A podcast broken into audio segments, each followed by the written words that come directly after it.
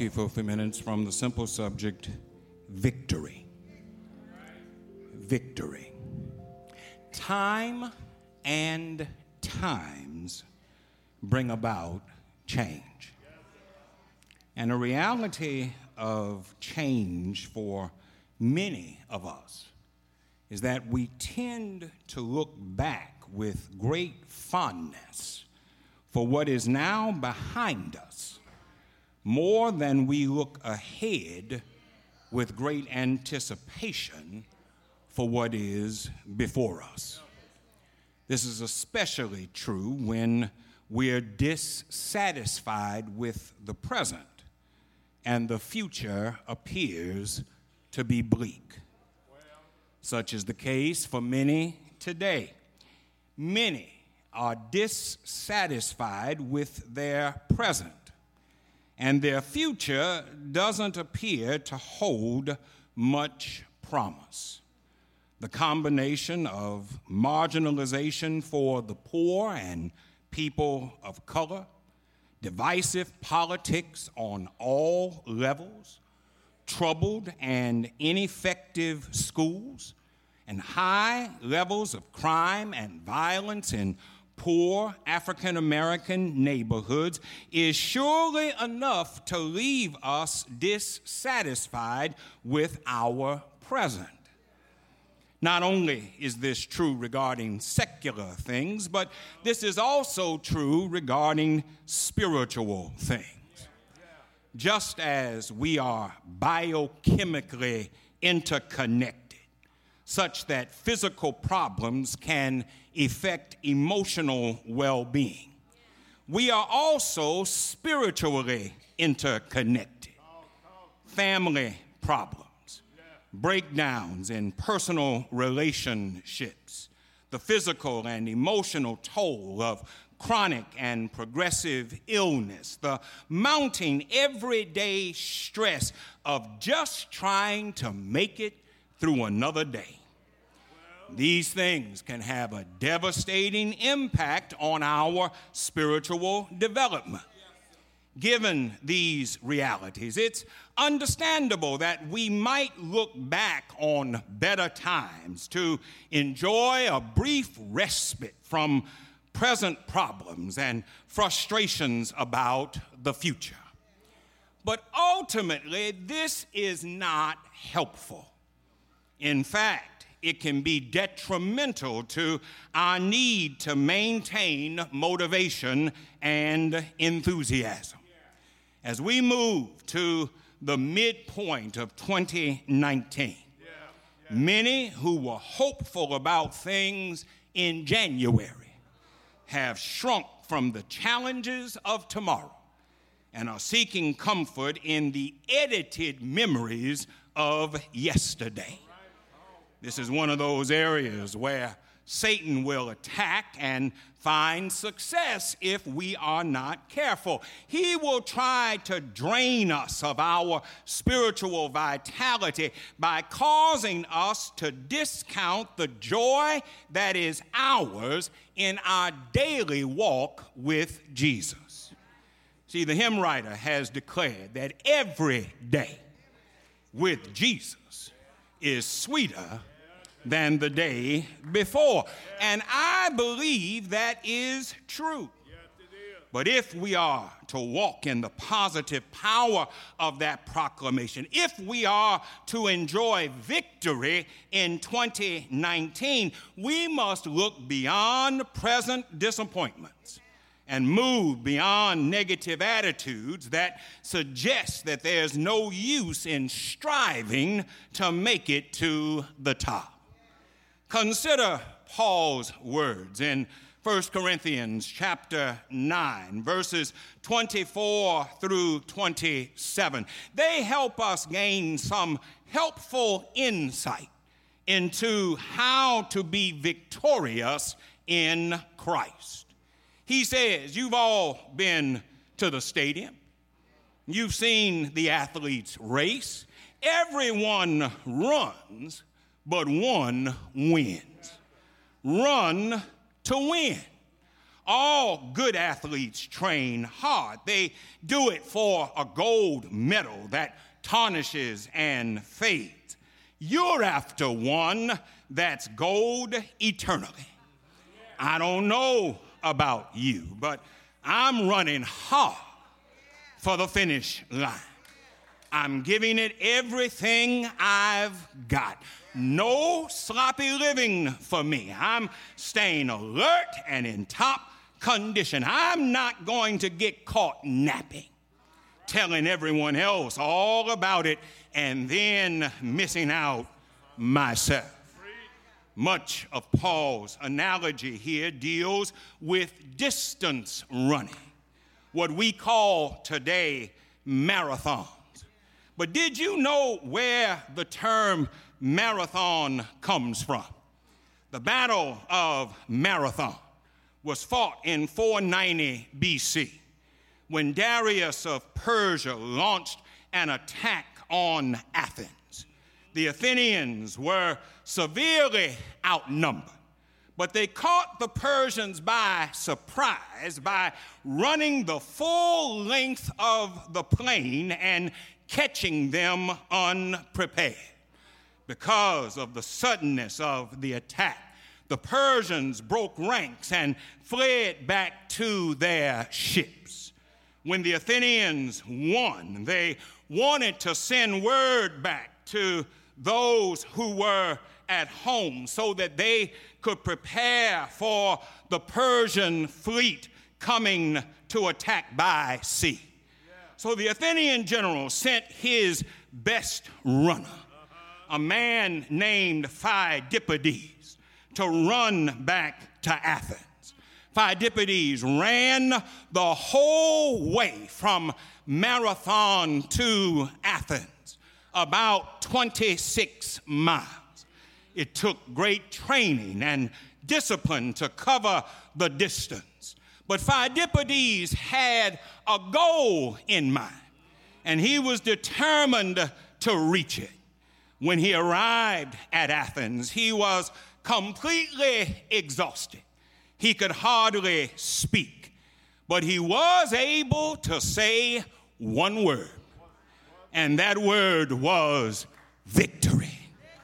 Shiloh, our goal today is to run like Phidippides. Our goal is to run like Paul. And we should have a singular goal in mind and that goal is victory. Now, how do we achieve that? First, Paul says that you have to run to win. Paul says, You've all been to the stadium, you've seen the athletes race. Everyone runs, but only one wins. And then he adds this emphatic word as you run, run to win. Paul says that the prize for the athletes was something that fades and loses its luster. But for him, the prize gains more value every day. Paul's prize was the sense of delight that he received from knowing that he was being used by God. His prize was knowing that he had used all of his energy and talents and gifts for the good of Christ's kingdom. This is what Paul lived for. It was his singular focus. He said in the second chapter of this letter, I decided that I would know nothing while I was with you except Jesus and Him crucified. And he described the intensity of his effort in Philippians chapter 3 when he said, Forgetting what is behind and straining toward what is ahead. I press toward the mark of the prize of the high call of God, which is in Christ Jesus. Church, as we run our race, we too must strive for the prize. Not a prize of worldly riches, not a prize of worldly power or fame, but a prize that will bear a powerful message to all who see it. Victory in Jesus symbolizes the power of Christ to overcome those things that seek to defeat us. And the things that usually prove most difficult are the things that bring about suffering. That's where our second point comes in. Paul adds this about obtaining victory run through the pain. Paul says prior to the competition, everyone who competes goes into strict training. And the word compete literally means agony. It helps us to appreciate the tremendous effort that must be put forth in order to achieve victory. Church, we have to run through the pain if we're going to achieve spiritual victory.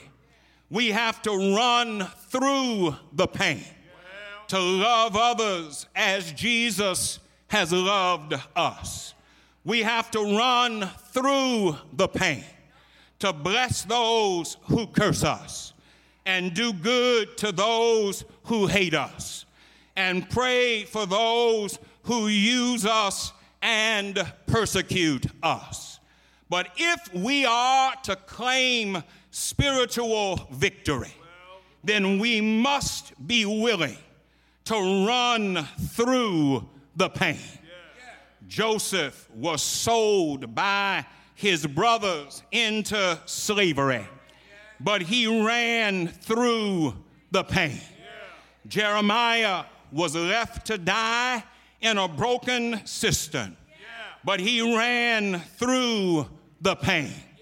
Ruth had to leave her home and everything that was familiar to her, but she ran through the pain. Job lost everything he had, but he ran through the pain. And just like them, sometimes life is painful for us. Sometimes the way gets dark and the load gets heavy. Sometimes those that you've done the most for are the ones that hurt you the most. But in those tough times, Paul's word to us is run through the pain. Well, Paul, how do we do that? And Paul's response is run in faith. He says, I'm not running aimlessly. I'm not running just to run, but I'm running hard for the finish line. I'm giving it everything I've got. I'm keeping myself in top spiritual condition. I'm not going to get caught napping, telling everybody else about Jesus and then missing out myself. But I'm going to run in faith. Faith in who? And Paul says, faith in Jesus. I hear him say to the church at Rome, with God on our side, how can we lose? If God didn't hesitate to put everything on the line for us, embracing our condition, and exposing himself to the worst by sending his own son. Is there anything that he wouldn't gladly do for us? And who would dare tangle with God by messing with one of his own? Who would dare even point a finger? The one who died for us and who was raised to life for us is in the presence of God right now making intercession for us. So, who do you think is going to drive a wedge between us and God? I don't think anything can do that. Trouble can't do it. Hard times can't do it. Hatred can't do it. Hunger can't do it. Homelessness can't do it. Bullying can't do it. Backstabbing can't do it. None of this fazes us because I'm convinced that there is nothing that can separate me from the love of God that is in Christ Jesus. Our church, that's a testimony of faith. And I want to run like Paul ran. I want to run in faith. And I want to run with Jesus. I've lived long enough to know that it's dangerous to try to run by yourself. If you run too fast, you may fool yourself into believing that you're winning because of you. If you run too slow, then you may find that you fall too far behind. But if you run with your hand in God's hand, you're going to run a smooth and steady race. Storms may rise, winds may blow, lightning may flash, thunder may roll. But if you keep your hand uh, in God's hand, uh, you will uh, be all right. His hands are safe hands. His hands are strong hands. His hands are way making hands. His hands are door opening hands. His hands keep food on the table. His hands keep clothes on your back. His hands keep a roof over your head.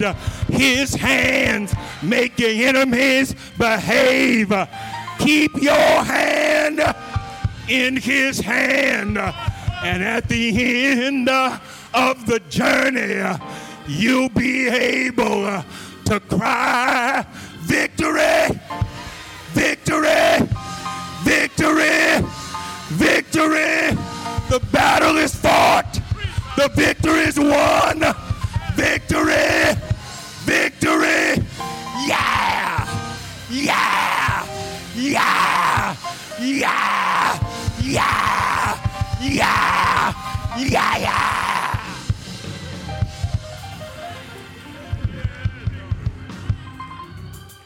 I'm an overcomer.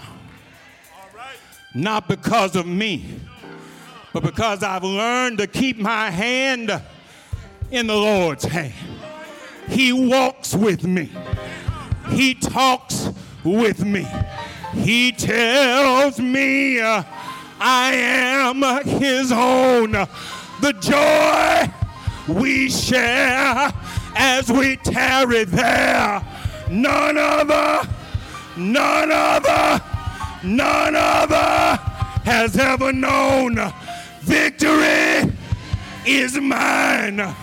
Victory is mine. You can't take it. You can't stop it. He gave it to me. Victory, victory, victory, victory, victory, victory. Yeah, yeah, yeah, yeah, yeah.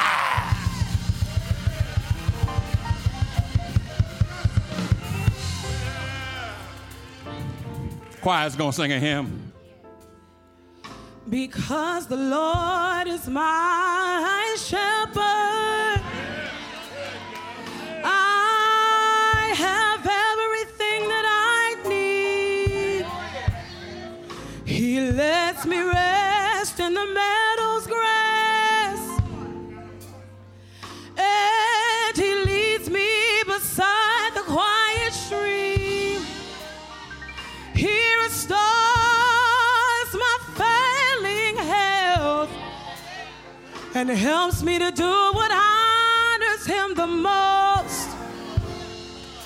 That's why I'm safe.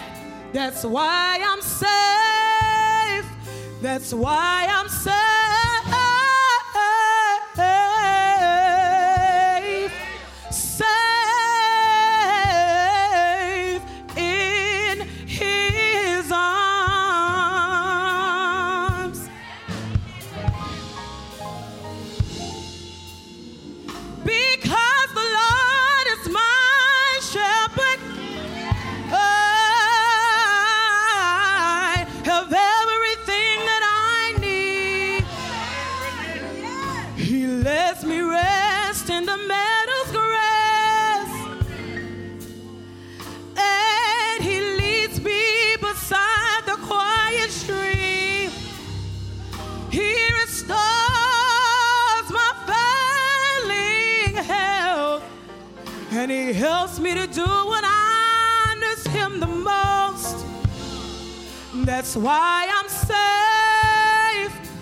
That's why I'm safe. That's why I'm